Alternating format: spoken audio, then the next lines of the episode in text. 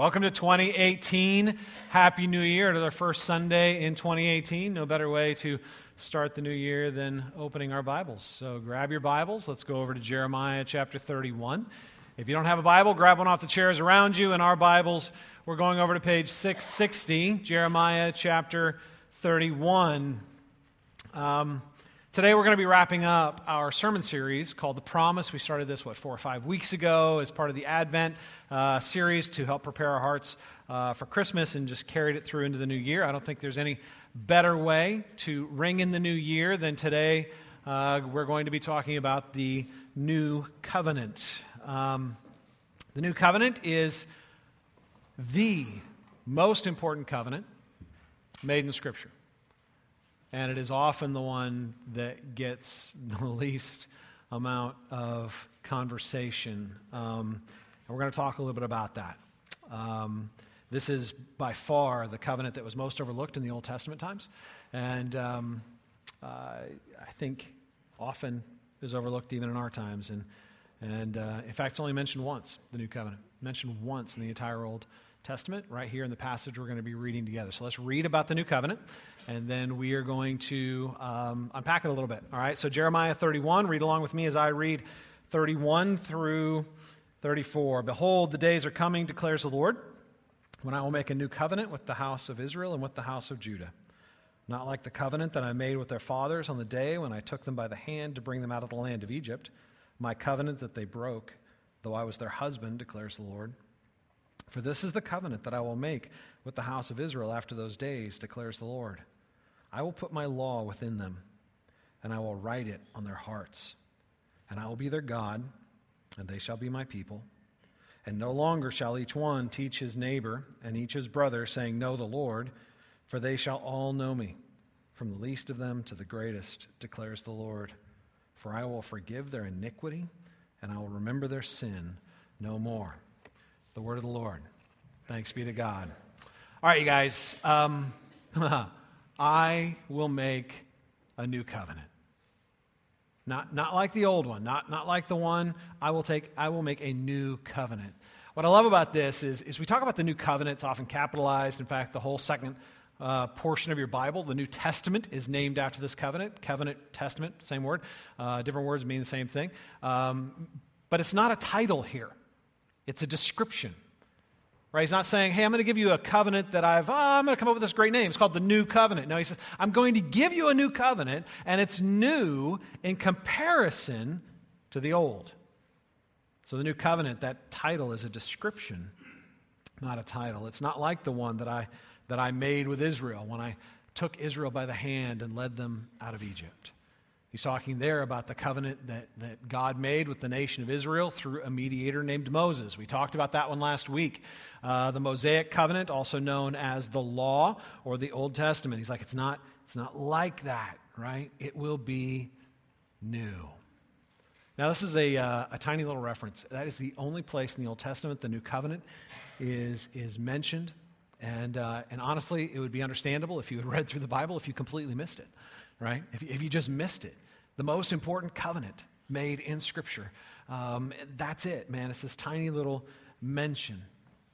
Um, but here's the thing Jesus won't let you.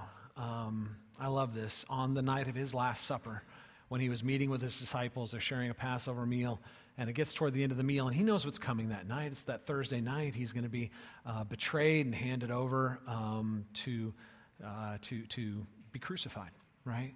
And as he's sharing a meal with them, he gives the meal an entirely new meaning, right? He's like, hey, as we break this bread, man, from now on, when you break this bread, I wanted to remind you of my body that's going to be broken for you, right? And when you come together and you break your bread, I also want you to share the cup because this cup is the new covenant in my blood. We say that every single week because we share communion every single week. We celebrate the new covenant every single week because Jesus told us that we are to remind ourselves of this covenant every single week. Every time you gather, I want you to remember. And of course, that covenant was inaugurated with his blood because as you look, there is no covenant made in Scripture that isn't made without blood. And in this case, it was made with his own.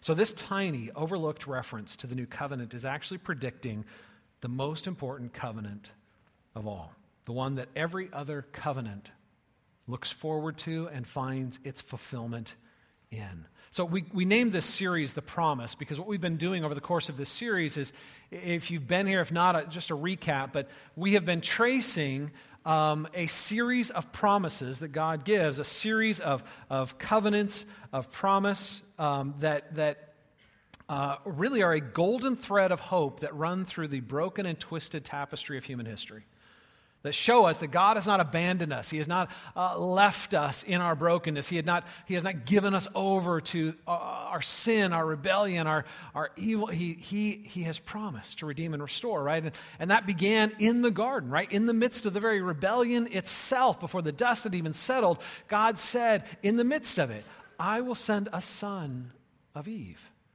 There will be a son of the woman. And even though his heel is bruised, man, he's going to crush the head of your enemy, he is going to be victorious over what is against you, right? I will send a son, later he said, a son of Noah, who, who will be a better ark, who will, who will bear judgment and carry you safely through that judgment and deliver you to the land of blessing on the other side, where, where my bow of justice will be hung forever because it was satisfied in the judgment of the ark. I will send a seed of Abraham a son of Abraham who will create a whole new humanity, a new people as numerous as the stars of heaven and the sands of the seashore. And those people will be delivered into a promised land. They will be taken home, a place where shalom thrives. They will receive the inheritance. And in that land, there will be a son of David, a son who sits on the throne of Israel forever a son who will, who will magnify what is good and put an end to the injustice and the abuse of wicked men. There will be a king who brings justice. The new covenant, the new covenant is the place where all those other promises find their fulfillment. The new covenant is the greatest and most beautiful covenant of promise because it takes all of those previous promises and brings them into one glorious covenant of promise between God and mankind. Now, we live, of course, between the Advents. We've been talking about this over the course of the last month the first advent, Jesus came uh, to inaugurate that covenant. We're going to talk more about that, but, but he came to be the fulfillment, the, the, the son of Eve, the, the son of Noah, the son of Abraham, and the son of David. So he, he won and he delivers, but we haven't yet fully experienced the full blessing of those promises because there's a second advent. We live in the valley between the two advents. We live in this space where God is doing something. Um, uh, in between before he brings in the, the fulfillment. And so we have a joy from looking back, and we have a yearning and a longing looking forward. It is the tension of Advent. But here's the thing when we read through Jeremiah, the passage we just read, Jeremiah doesn't even mention the covenants of promise. Right? Now, the new covenant is the fulfillment of all of those promises, but that's not his point in Jeremiah. Uh, Jeremiah 31 it's focusing on how the new covenant is fundamentally different from the covenant of law, from the old covenant, the covenant that, that Moses mediated with the nation of Israel. So, so just to put a graphic up to help, I hope, make this a little bit clear. If you've been in this uh, series with me over the last month, this is really just a way to, to visually summarize some of the things we've been hitting on. God gives a series of covenants through the Old Testament called the covenants of promise. And those covenants build on each other and, and, and they grow and they find their fulfillment in the new covenant. They flow like a river into a sea, and the sea of blessing is the new covenant. The, the covenant of law, the Mosaic covenant, came in alongside the covenants of promise. Right? In fact, in, in Galatians 3:19, Paul says specifically, while he's talking about how uh, the, the law and the promise are different, he says, You know that covenant of law? It was added to the covenants of promise for transgression. It was added to it. It was, it was like an addition. It ran alongside the covenants of promise for transgression. And we talked about that last week that, that God had a specific purpose for giving the law, right? The law was, was not a covenant of promise, it was a, it was a covenant of performance. It was, it was a deal. It was, it was you do this and you get blessed. But you break this and you get cursed. And it had a very specific purpose. Its purpose was not to make anyone better, right? The Ten Commandments weren't given so that you can have a, a, a new and improved and God ordained self improvement project, right? The, the, Ten Commandments weren't given to make you better. They weren't given to improve you. They weren't given to help you out. They were given to condemn you. The Ten Commandments and, and the other 613 along with them, right? They were given in order to, to condemn. Why? So that, so that Israel would be, no, not, not, not crushed but awakened to humility. It was a gift of grace that was meant to awaken their need for grace. Because as they lived under the covenant of law and were condemned by the rules they could not keep, it awakened within them an appetite for the covenants of promise and a humility that led them to a place where they needed grace, not help where they begged for, for unconditional love, not just a little bit of help in cleaning up their lives. The law came in to do this. And, and when Jesus came to bring in the new covenant, he was the first Jewish man born in human history who fulfilled the law and could claim its blessing. And when he did, he fulfilled the covenant of law. He claimed its blessing. It was paid out to him. It is now no longer a covenant in force, it is a covenant fulfilled because Jesus claimed the blessing. And so when we come into the new covenant, the old covenant is fulfilled. It wasn't abolished, it was, a, it was an agreement that was fulfilled. And when Jesus um, brought it, uh, uh, fulfilled its, its expectations and claimed its blessing. So, so here's the nature of the law that I want you to catch. The reason the law couldn't change us is that it came in with external expectations, right? With the purpose of modifying behavior. Start doing this, stop doing that, right? Parents, you know, how, when you bring rules into your house, right? How good is, are those rules at actually changing the nature of your children? Is that really successful? Is that, is that you found that to be a great way of actually changing who they are is by just giving them more rules? You're not doing so well. You need some more rules, right? Let's put some more limitations on there. Let's have a few more battles around dinner, right? Let's have a few more battles before bedtime, right? What, ends up happening is, is the law comes in and, and it creates this external pressure to mold us into a specific behavioral pattern, right? Think of it like a girdle, right? You put it on and you cinch it up, right? And it changes the way you look, but it doesn't change who you are right? Your nature is still exactly the same. The law simply comes in and cinches it up with promises of blessing or, or threats of, of, of, of, of punishment. You take away the threats, you take away the promises, it all comes right back, right? Because who we are is always going to be expressed in what we do.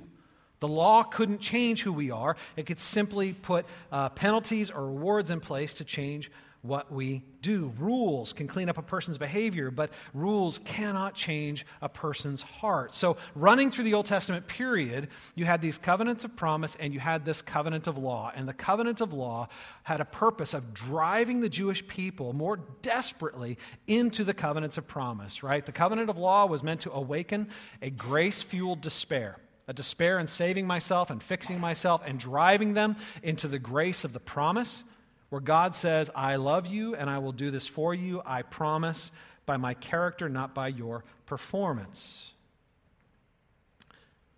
The Jewish people desperately needed a new covenant. The Jewish people desperately needed a covenant that was not like the one that God gave their parents when He took them out of Egypt. So, how is it different? Take a look at verse 33. For this is the covenant that I will make with the house of Israel after those days, declares the Lord. I will put my law within them, and I will write it on their hearts, and I will be their God, and they shall be my people. All right, this is a fundamental and revolutionary difference in covenants. Instead of uh, the law being carved in stone, like the original Ten Commandments were, cold, unresponsive, demanding, and unfeeling, totally impersonal, God says, I will write my law on their hearts.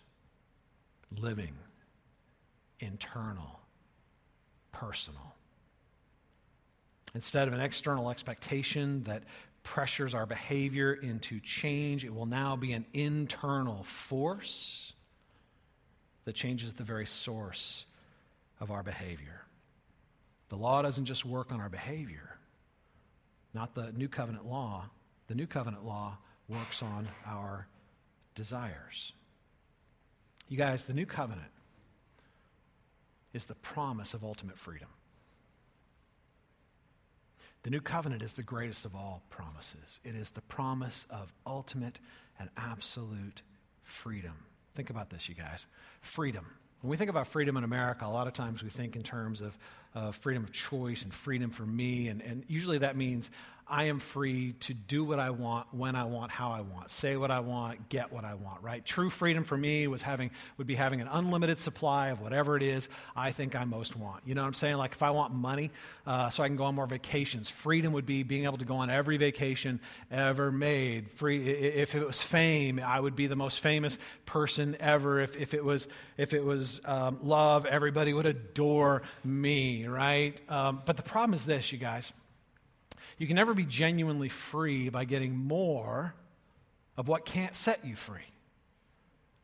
Because here's the thing what we're trying to do is change our hearts by getting a, a freedom of choice in behavior. And, and, and it never works that way. If this were true, listen to me, if this were true, a drug addict with an unending supply of drugs would be the most free person on earth. Right? But we look at that and we're like, no, that's not freedom, that's slavery. It's the same with money. It's the same with fame. It's the same with, it's slavery. You know why? Because freedom doesn't come from getting more of something you want to do or have or, or whatever. Freedom comes from having desires that are realigned with what is good. If you have broken and bent desires, it doesn't matter how much more you satisfy them, they will never bring you genuine satisfaction. It will never bring you into genuine shalom. It will never bring you into genuine fullness and flourishing and, and, and, and, and, and joy of life. It'll just bring you more of what already wasn't satisfying you. Freedom doesn't come from getting to do whatever you want, freedom comes from wanting to do what is good. Freedom doesn't come from alterations around us. Freedom comes from an alteration in us. You guys, this is the profound promise of the new covenant. This is the gift of the gospel. If you are a believer in Jesus, you have been indwelled by the very Spirit of God. Right? The Holy Spirit has come and indwelled you. That is, it is a, a common uh, theological assertion throughout the New Testament. Jesus himself predicted it in John uh, 15 through 18. He's like, man, when I leave, I'm going to send the Comforter. I'm going to send the Holy Spirit, and He is going to indwell you. And in fact, it's such an incredible gift. Jesus said something really crazy. He was like, you know what, you guys? It is actually to your advantage that I leave. Because when I go, I'm going to send the Spirit. And the Spirit is going to come and indwell you. You guys, the law written on our hearts in the new covenant is the presence and relationship of God Himself intimately convening with us.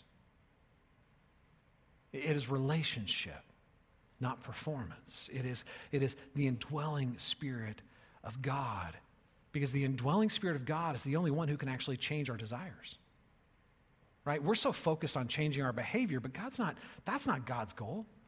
God's primary goal is not to change our behavior, it is to realign our desires so that we desire what is truly good, so that we take joy in what is truly joyful, so we celebrate in what is honest and good and holy and right and righteous. Instead of competing with God for all of these things, we rest in God and celebrate what is good. Only God can change the source of our behavior, and He does that by giving us the Spirit, by writing the law of God on our hearts. So let's pause for a minute because this, this promise is, is ridiculous. right? If you're a believer in Christ, the Spirit of God is going to come and indwell you. And, and, and when the Spirit of God comes and indwells you, you're going to have all the power of the universe. You're going to have all of the joy, all of the freedom, all of the, it's all right there. It's all, it's all been given to you. You have every blessing in Christ already given to you. Believer in Christ, how's that going for you? You living it out, man? You living in an absolute, unlimited, unboundless joy? Power? Overcoming every, every obstacle, breaking through every stronghold? No? No? Is, is that possibly why you're so tempted to make resolutions every year? Because it's not working out so great like that? Like, I, I need to lose some weight. I need to stop eating so much. Why? Because, man, I just like to eat.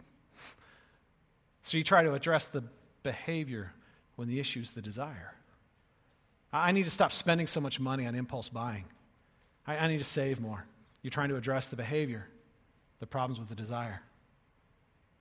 I, need to, I need to actually apply myself and start using my time to study and to read and to do good things instead of just playing online video games all the time. Okay? Addressing the behavior. All right, let me ask you something, believers in Christ. This is true then why doesn't it feel like it? God has made a new covenant with you in which He has written the law of God on your heart. The Spirit of God Himself indwells you. Why is life so hard? Why is it so hard to live out? Why do we find the same bad behaviors returning? Why do we same, find the same negative thoughts entrapping us? Why do we find the, the same, all of this stuff that, that is so difficult? Why? Because while He has given you a new heart, it's still encased in a body of flesh. The term flesh is used throughout the New Testament in a very technical way to talk about the broken inheritance that we've received from our first parents. So when I talk about the flesh, I'm not talking about this, this bag of flesh and bones. Okay? I am talking about something in me that was broken when Adam and Eve rebelled against God. And they said, We will be equal to God. We will provide for ourselves. We will claim our own glory. We, we will mark our own affirmation. We will not rest in God. We will compete with God. There is a restless force within me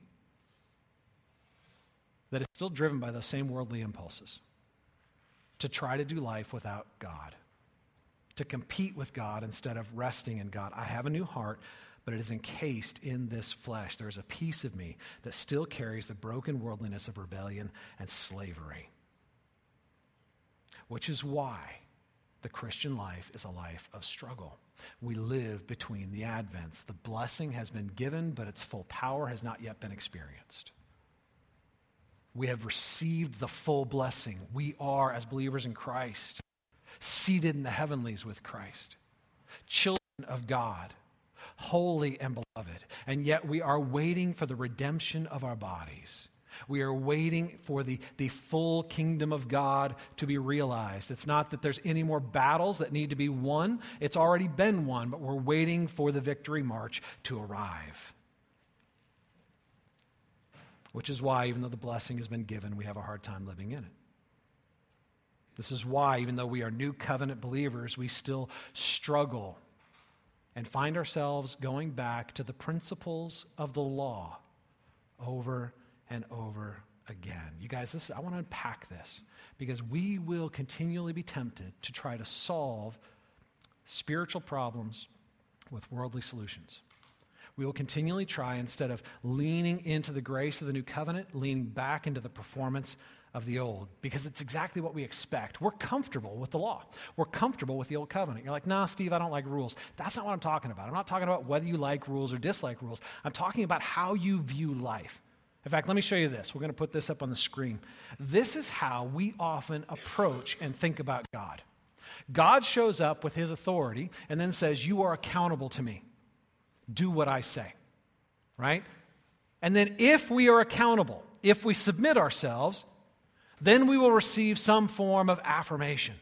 an attaboy. Good job on that one, Steve. That was good obedience. Keep it up. Keep it up.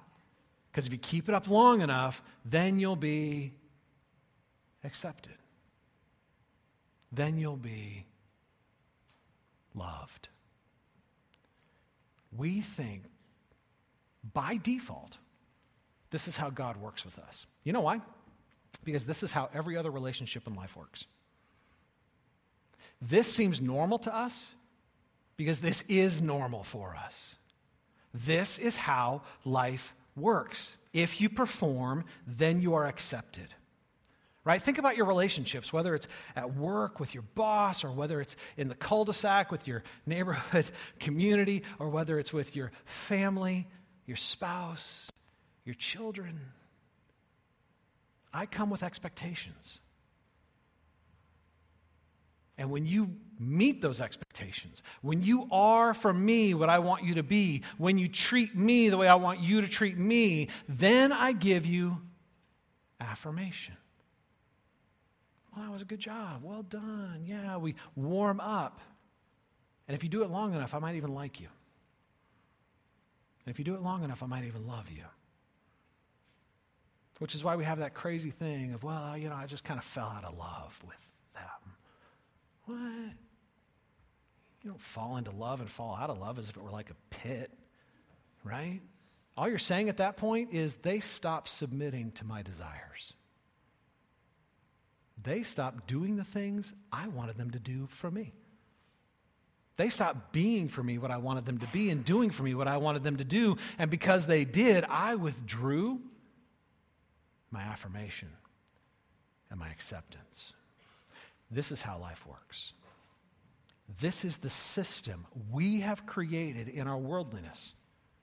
Apart from God, we no longer share communion with God and joy with one another. We no longer live in community, we live in competition. Life is a, is a, is a place of limited resources. I need to keep what I have and get more. And, and if you start taking more than you give, well, you know, 2018, get the takers out of your life, man. You don't need that kind of negativity, right? That's a good solution for 2018. Get those needy people out of your life. You want people that are giving more to you than they're taking, right? That's a solution that ends in misery. Right, listen, this is the way life works because this is the system we've created. That's why we think God works with us this way. You're going to find yourself in your quiet moments when you're not paying attention, assuming this is the way it works. God blesses me when I'm good, and God curses me when I'm bad. I'm having a bad day. I wonder what I did wrong. I didn't get the promotion. Man, what did I, what did I do wrong? God's punishing me. Hey, man, I did something good. God, I deserve blessing. I can't believe this is happening to me. I was doing all the right things. This is the mindset that drives the law. And the law only brings condemnation and death, you guys. But we keep going back here because it's comfortable. We keep going back here because everything in life reinforces to us that this is the way things really are. Perform and you'll be accepted. You guys, the new covenant is radically different because it completely upends our expectations. When you approach God in the new covenant, God doesn't lead out with his authority, he leads out with his love. That's the message of the gospel. God looks at you, not you on your best day not you in your best behavior. Not you when you're impressed with yourself. Not you when other people are impressed with you. You as you really are, because God sees you in ways you don't even have the stomach to see yourself. He sees you in all your flaw, in all your shame, in all your guilt, and all your brokenness. And He says, I love you because I choose to.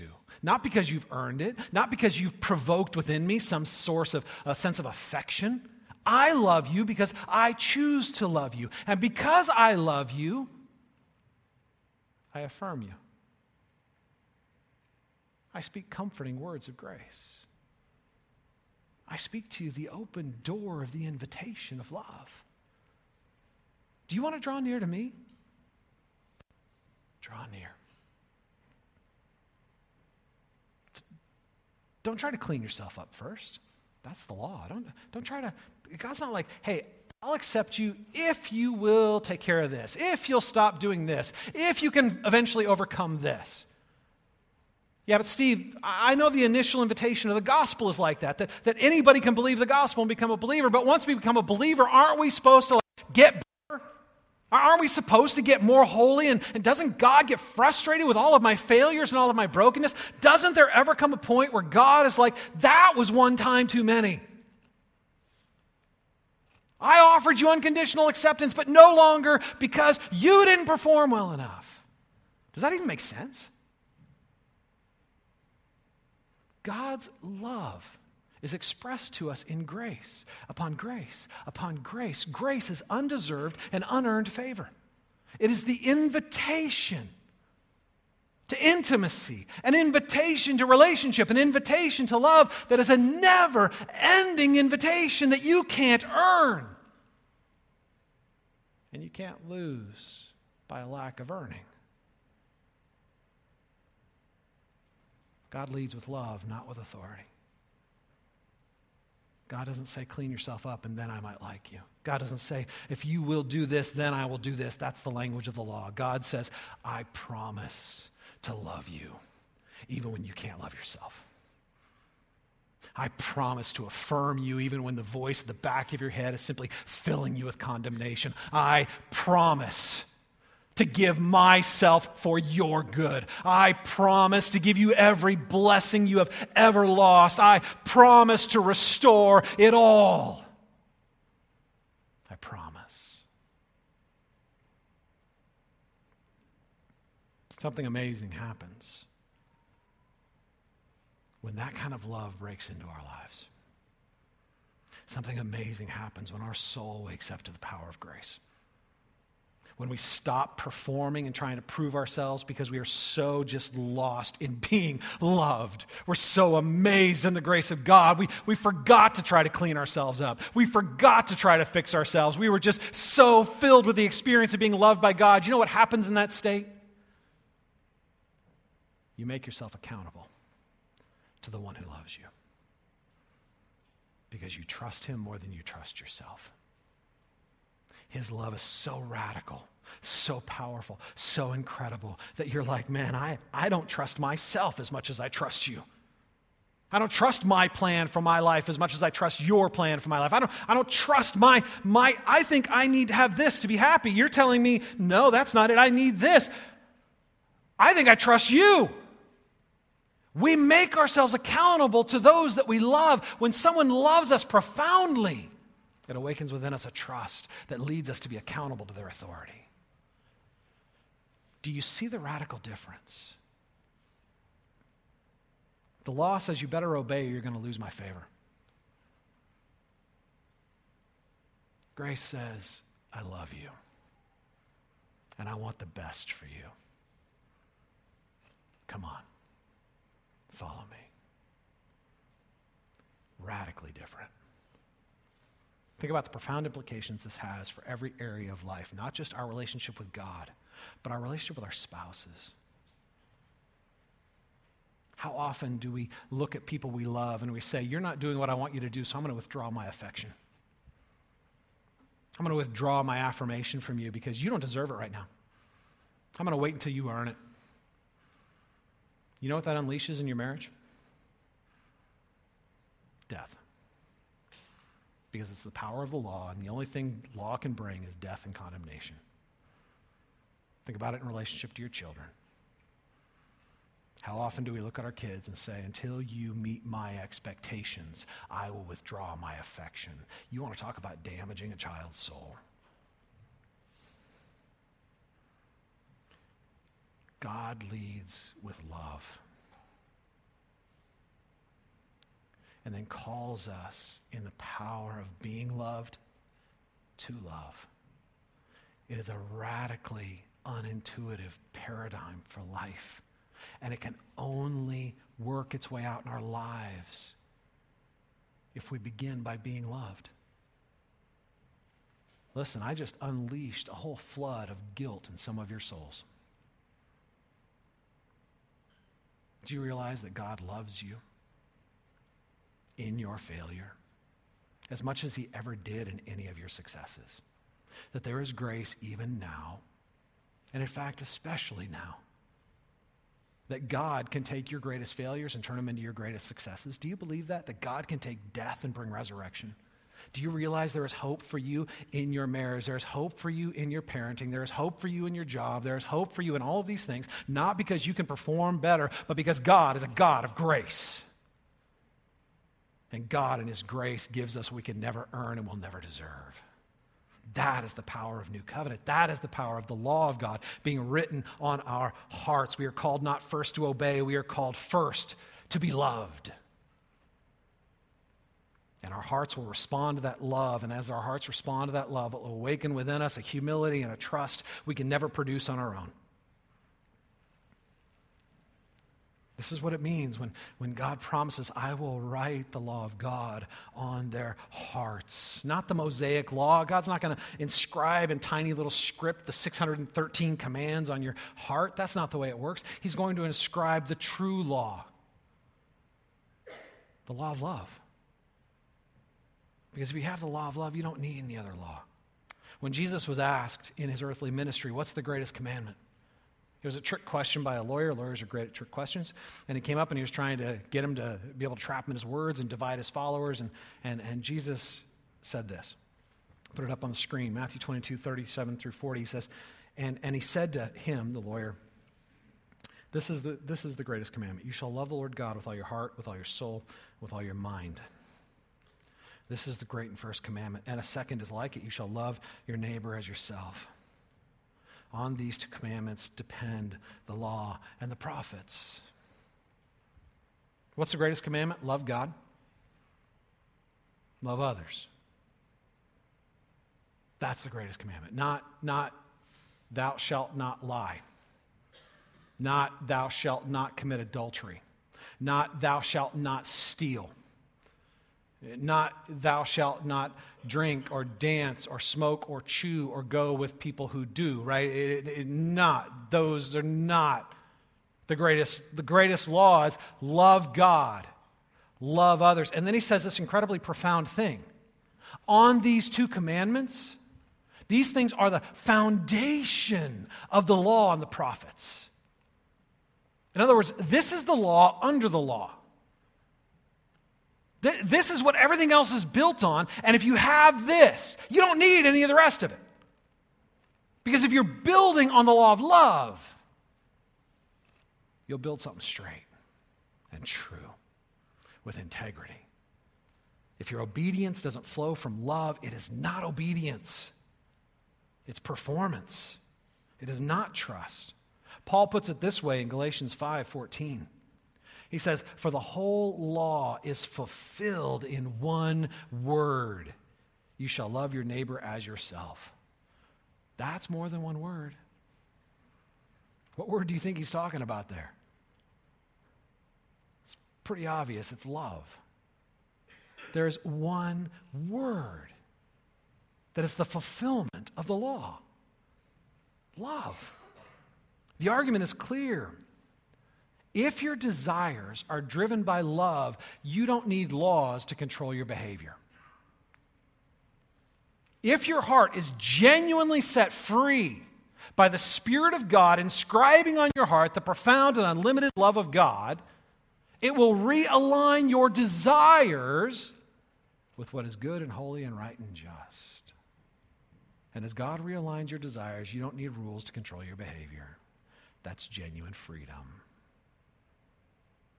there will come a point, believer in Christ, where you will be able to follow every impulse of your heart. Every impulse.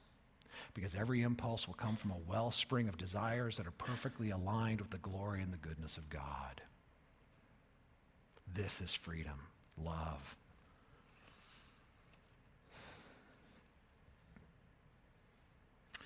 Love does what no law ever could. It frees us by changing us. Not by compressing us, not by limiting us, not by threatening us or, or, or bribing us, but by transforming us. It does what no restraint of behavior could ever do. It actually changes the source of our behavior. Now, when you think about this, you guys, what this means is that the new covenant is the greatest of all the covenants. Right? The, the Adamic covenant, man, that, that God is going to send a hero who will crush the head of our enemy even though he is bruised. Man, that was totally Jesus. Right? The, the, the, the, the Noahic covenant, that, that God would send an ark that would carry us through through the judgment of God, would bear the judgment of God, but carry us safely through that judgment and deliver us safely into a land of promise uh, where the, the, the justice of God would be hung up, right? Jesus totally fulfills that. The Abrahamic covenant that God would make a new people, a new humanity, a people for God's own possession, a people that are set apart and blessed by God, who would be a blessing to the entire world, who would receive the promised land of shalom, that would actually receive the true inheritance we've received that in Jesus, right? That, that, that, Jesus would give us a king who would bring genuine righteousness. It's all there and it's all wrapped up right here. And you know how it's delivered to us? Not by God doing these external things for us, but by God doing this radical thing in us.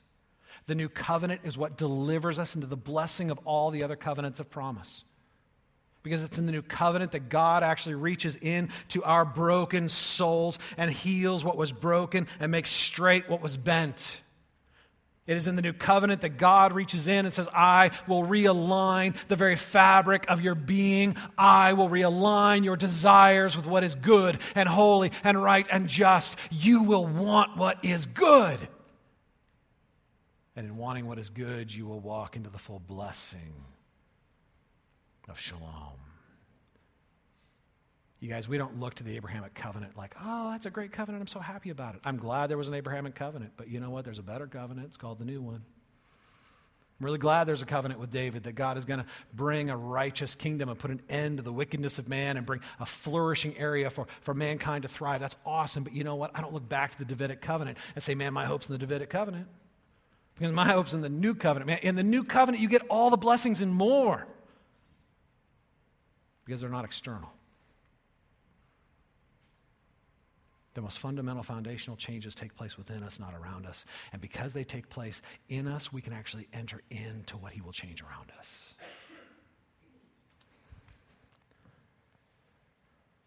Love. Love God, love others. I don't know about you, but this is where my heart goes at this point. Hmm. If true freedom comes from loving God and loving others, then man, I think I'm going to get good at loving God and loving others. In fact, I think I'm going to create a checklist that helps me love God and love others. I, I think I'm actually going to start like, man, I'm going to read my Bible every day. I'm going to pray every half hour on the half hour. I'm, I'm going to memorize scripture. I love people. Man, I'm going to love people. Every time I get a chance, I'm going to love people random acts of kindness, love, right? I'm gonna, I'm gonna pay for things, I'm gonna give things away, I'm gonna, I'm gonna, I'm gonna do this and I'm gonna do that. And and and and how long does that work? Like a minute. You're not even done making your list, you're already exhausted. Whew, I can't do all this. Here's the thing, you guys. We take the spirit of law, we apply it to the work of the Spirit because that's the brokenness of the worldliness of our hearts. We want to take everything and turn it into something we do, something we can accomplish, something that we can take credit for, something that helps us climb the ladder back to God instead of laying helplessly at the base of the ladder saying, Give grace to me because I'm helpless and broken and needy. You can't turn love into a law. You cannot make yourself love God more. You can't. The best you're going to become is a, is a, is a cheap imitation cheerleader for Jesus where you're running around, I love God, I love God, I love God. Doing your best to convince yourself and others while meanwhile you're dying on the inside. So, what do we do with this, you guys? What do we do with this? We don't turn it into a checklist to be accomplished, a thing to be done, a mountain to be climbed. We can't turn love into a work. something I do to impress myself or impress God. We can't resolve to love God more. So, what do we do? Because that's stupid. And if we do that, we're going to fail. What do we do? Hmm. We resolve to be loved by God. If you want to love God more, you're going to have to be loved more by God. Now, here's the thing God already loves you infinitely, so it's not like you can provoke Him to love you more. It just means you can humble yourself to receive it more. One of the great challenges of the Christian life is learning to be loved. The unconditional, unrestricted love of God. To actually convince yourself that God doesn't love you more when you do well. God isn't impressed with you when you, you suddenly develop new levels of self control. God, God, is not, God is not suddenly like, oh, yeah, now you're doing really well. I like you more. We bring ourselves again and again and again and again to the gospel to allow the gospel to humble our hearts and free us into love. I am loved exactly as I am, exactly where I am. In all of my brokenness, in all of my sinfulness, in all of my guilt, in all of my shame, God loves me as much right now in my sin as He did yesterday when I was doing so great in my self control. God loves me in my shame every bit as much as when I'm standing in my glory. We need to beat that truth into our heads and hammer it into our hearts. God is not impressed with our performance, and God's grace is not contingent on our behavior. Because something radical happens when we let ourselves simply be loved by God. We love because he first loved us. When we experience that kind of radical outpouring of love in our lives, it awakens within us a responding love. We receive, God produces. We receive grace, we receive blessing. God produces uh, a responding love. To receive that love instead of trying to earn that love makes all the difference. You guys fill your vision with the God who loves you, not with your performance for that God. Stop focusing on your work for God. Focus instead on His work for you. You want to grow in the freedom of the new covenant? Focus on the love of God who made that covenant. Because that covenant was a promise,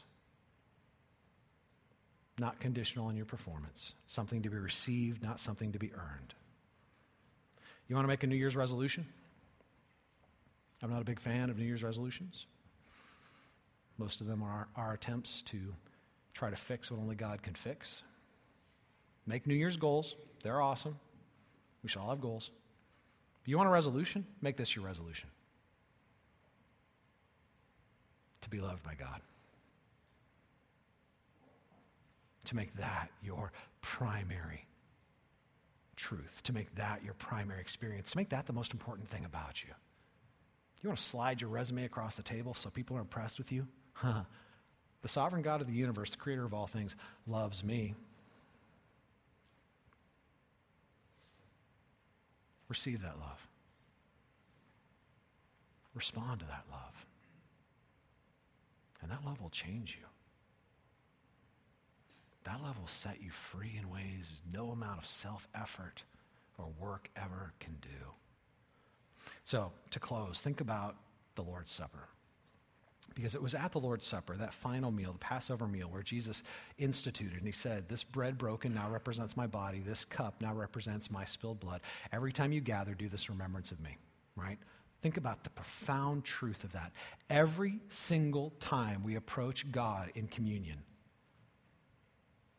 we are reminded that God initiated toward us in love, not approached us in the commanding authority of condemnation or expectation. Communion isn't like, hey, if you deserve it, come break this bread. Hey, if you've earned it this week, come share this cup. It's an invitation that says, hey, do you need grace? This is for you. Every single time, right? The new covenant was formed with this powerful physical symbol that is meant to remind us as the body of Christ that our only hope and our perfect joy comes in the promise of God, not our performance for Him. Because the way Jesus made this covenant is, is Jesus, the perfect Son of God, took your place in judgment. In his body, he became your ark. He absorbed the consequence of your sin. He, he took the embodiment of your shame. He who knew no sin became sin for you, that you might become the righteousness of God. And he didn't do it because you earned it or you talked him into it or because you were attractive enough. He did it because he chose to love you. And in choosing to love you, he laid down his life for you that you may be blessed in him. His blood became the seal of that covenant by paying the price for your sin. He didn't send another telegram, another Ten Commandments carved in stone. He sent himself so that he himself might become the embodiment of love. And in becoming the embodiment of love, he might actually convince you that he loves you. You. You. As you are, where you are. And that he leaves you too much to leave you as you are and where you are.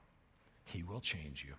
He will free you and he will get all the credit for doing it because he's going to do it by changing your desires instead of you changing your behaviors.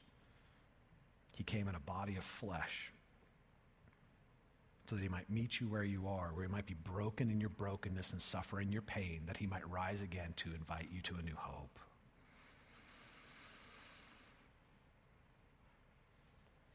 All right, I'm going to close this word of prayer. We're going to share communion in a moment after that. Let me pray for us.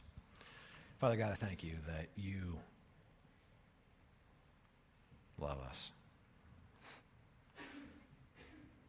that you see us on our best day when we are filled with pride and we think we're doing so great and you see the actual shame that covers us you see us on our worst day when we are beat up and covered in our condemnation and you do not see you see love. You see us as we are, and you love us as we are, and you invite us as we are to draw near to the throne of grace, not the throne of performance, the throne of grace to receive love. That in being loved, we might be set free and brought into all the blessings that Jesus paid the price that we might receive. Lord, will you break our hearts, break our pride, free us from our shame? Get us off the treadmill of self performance and allow us to stand in the overflowing, overpowering presence of your grace. Loved, fully, completely, boundlessly loved by a holy and righteous God who invites us to simply rest in that love to be changed by that love, to be set free by that love. Lord, that's our prayer for 2018 that you would set us free. You guys take a few minutes and pray. We'll share communion in a moment.